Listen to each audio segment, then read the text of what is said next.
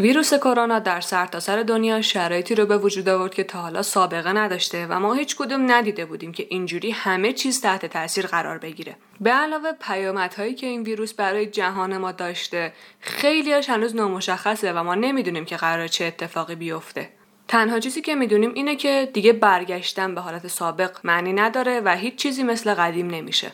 یکی از چیزهایی که به طور قطع تحت تاثیر این ویروس برای همیشه عوض میشه صنعت عکاسیه بنابراین سلام. محشید مهاجر هستم و امروز می‌خوام درباره آینده صنعت عکاسی باهاتون صحبت کنم.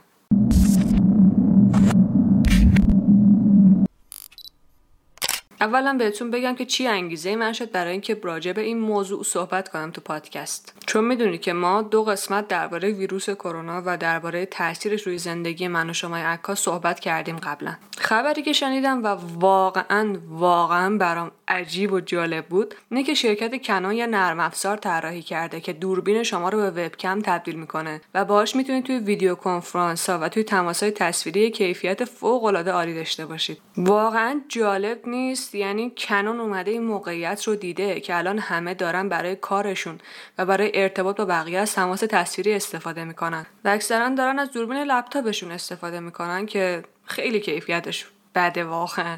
اومده این فرصت رو دیده و ازش استفاده کرده و این نرم افزار طراحی کرده که کار کاربرای خودش رو راحت می‌کنه. و از اون مهمتر این که بهشون این حس میده که کنون توی این شرایط هم به فکر شما و کنار شماست. ساعت البته قبلا هم می‌شد دوربینت به لپتاپ فصل کنی و ازش به عنوان وبکم استفاده بکنی. منتها مسئله این بودش که کابل HDMI می‌خواست و کلی دردسر داشت و الان فقط با کابل USB شما می‌تونید دوربینتون رو به لپتاپ وصل بکنید و یه کیفیتی داشته باشید که همه برگاشون بریزه تماس تصویری. البته این نرم افزار هنوز ظاهرا تو فاز بیتا هستش و هنوز 100 درصد نشده و برای همه دوربین ها هم نیستش. اما خب به هر حال همین کار نشون میده که این کمپانی به این عظمت به فکر افتاده که توی این شرایط بعد یک واکنشی نشون بده و یک کاری بکنه که دوربینه خودش بلا استفاده گوشه خونه نمونه. خلاصه همین خبر باعث شدش که من این پادکست رو ضبط بکنم. صد البته که این چیزی که گفتم کار هوشمندانه و قشنگی اما مسئله اینه که پیامدهای ویروس کرونا و تغییراتی که در جهان ایجاد کرده روی صنعت عکاسی خیلی خیلی گسترده تر از این حرف هست و من دوست دارم که راجع بهش صحبت بکنیم و براتون بگم که این چجوری می‌تونه روی زندگی من و شما عکاس تاثیر بذاره. افق دید ما اینه که تاثیر کرونا روی صنعت عکاسی همین الان هم مشهوده.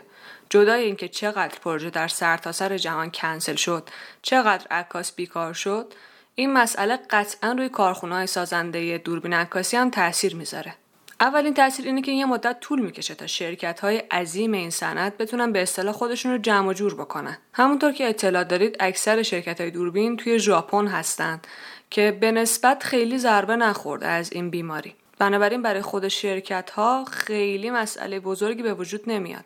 اما مشکل بزرگتر اینجاست که تولید دوربین و تجهیزاتش مثل خیلی از کالاهای دیگه توی چین انجام میشه که ظاهرا منشأ این بیماری چین بوده و خب این یعنی عدم تولید قطعات و دوربینای جدید. بنابراین می‌تونیم ببینیم که همین چقدر می‌تونه صنعت رو فلج بکنه. می‌دونید من همیشه فکر می‌کردم که سازنده های دوربین یه جوری باش برخورد می‌کنن انگار مثلا لپتاپه یا گوشیه یعنی یه چیزیه که اکثریت مردم جهان هر روز دارن ازش استفاده می‌کنن. و بر اساس این تفکر میمدن سیاست گذاری می‌کردن هر روز یه دوربین جدید بیرون می‌دادن و یه جوری فکر می‌کردن که انگار این وسیله مورد نیاز اکثریت مردم جهان هست در حالی که نیست. و اگه ما بریم به آمار فروش دوربین توی چند سال اخیر نگاه کنیم می‌بینیم همین جوری کمتر و کمتر شده. به خاطر چی؟ به خاطر گرایش مردم به دوربین گوشی. به خاطر اینکه دوربین گوشی داره جای دوربین DSLR و دوربینای تخصصی عکاسی رو کم کم می‌گیره.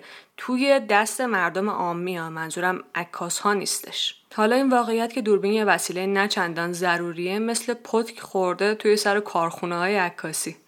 دوم اینکه قطعات دوربین یعنی تک تک چیزایی که توی دوربین استفاده میشه چیزایی هستن که خیلی تولید گسترده ندارن. مثلا یک یا دو کارخونه هستش که شاتر دوربین رو تولید می‌کنه. بنابراین با تعطیل شدن هر کارخونه قطع سازی دست شرکت هایی مثل کنون و نیکون بیشتر بسته میشه. این یعنی قطعات کمتر بنابراین دوربین های گرونتر.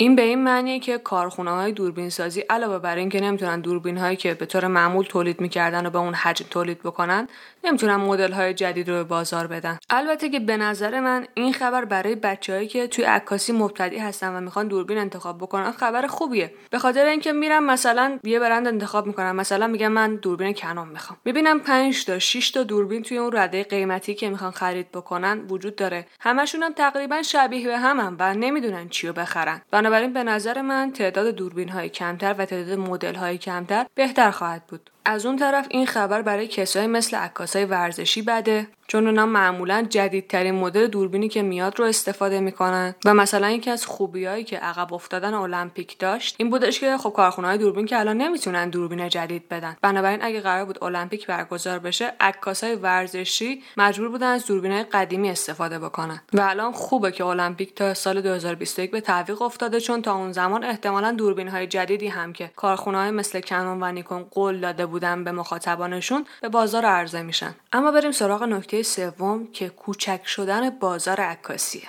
منطقا با عوض شدن شکل اشتغال و کار خیلی کارشون از دست میدن و عکاسا هم یکی از اونهان. این باعث میشه که عکاسی در طولانی مدت دیگه مثل یک سرگرمی برای افراد زیادی از جامعه نباشه و تبدیل بشه به تخصص تعداد کمی آدم مثل شکلی که عکاسی توی ده سال پیش یا 20 سال پیش داشت. بنابراین من و شما عکاس هم باید علم و تواناییمون رو تقویت بکنیم تا توی عرصه رقابت حرفی برای گفتن داشته باشیم و هم باید آماده پذیرش تغییرات و ساخت روتین جدید باشیم. همونطور که اول اپیزود گفتم تنها چیزی که توی این شرایط و کلا تو قانون طبیعت ناگزیره تغییره. و کسی از هر شرایطی سربلند بیرون میاد که قابلیت تغییر دادن خودش و پذیرفتن روتین های جدید رو داشته باشه. صد البته که پذیرفتن روتین و تغییرات جدید سخته. اگه نمی‌دونید که چه تغییراتی رو باید توی سبک کارتون و توی یادگیریتون اعمال بکنید که از این بلوش و سربلند بیرون بیاید بهتون پیشنهاد می‌کنم اپیزود اول پادکست رو گوش بکنید که اسمش اینه کرونا چیز خوبیه داخل پرانتز تقریبا. توی این اپیزود راجع به این صحبت کردم که ما چجوری می‌تونیم از این شرایط استفاده بکنیم. و همچنین اپیزود دوم پادکست درباره برگشتن به شرایط عادی زندگیه که عنوانش پس از حادثه هست. اونو هم گوش کنید این دوتا اپیزود خیلی خیلی به دردتون می‌خوره. اگه دوست دارید بدونید که توی این شرایط باید چی کار بکنید. خب اینم از پادکست امروز یادتون نره که این اپیزود با عکاسای دیگه شیر بکنید. تا اپیزود بعدی روز و شبتون خوش.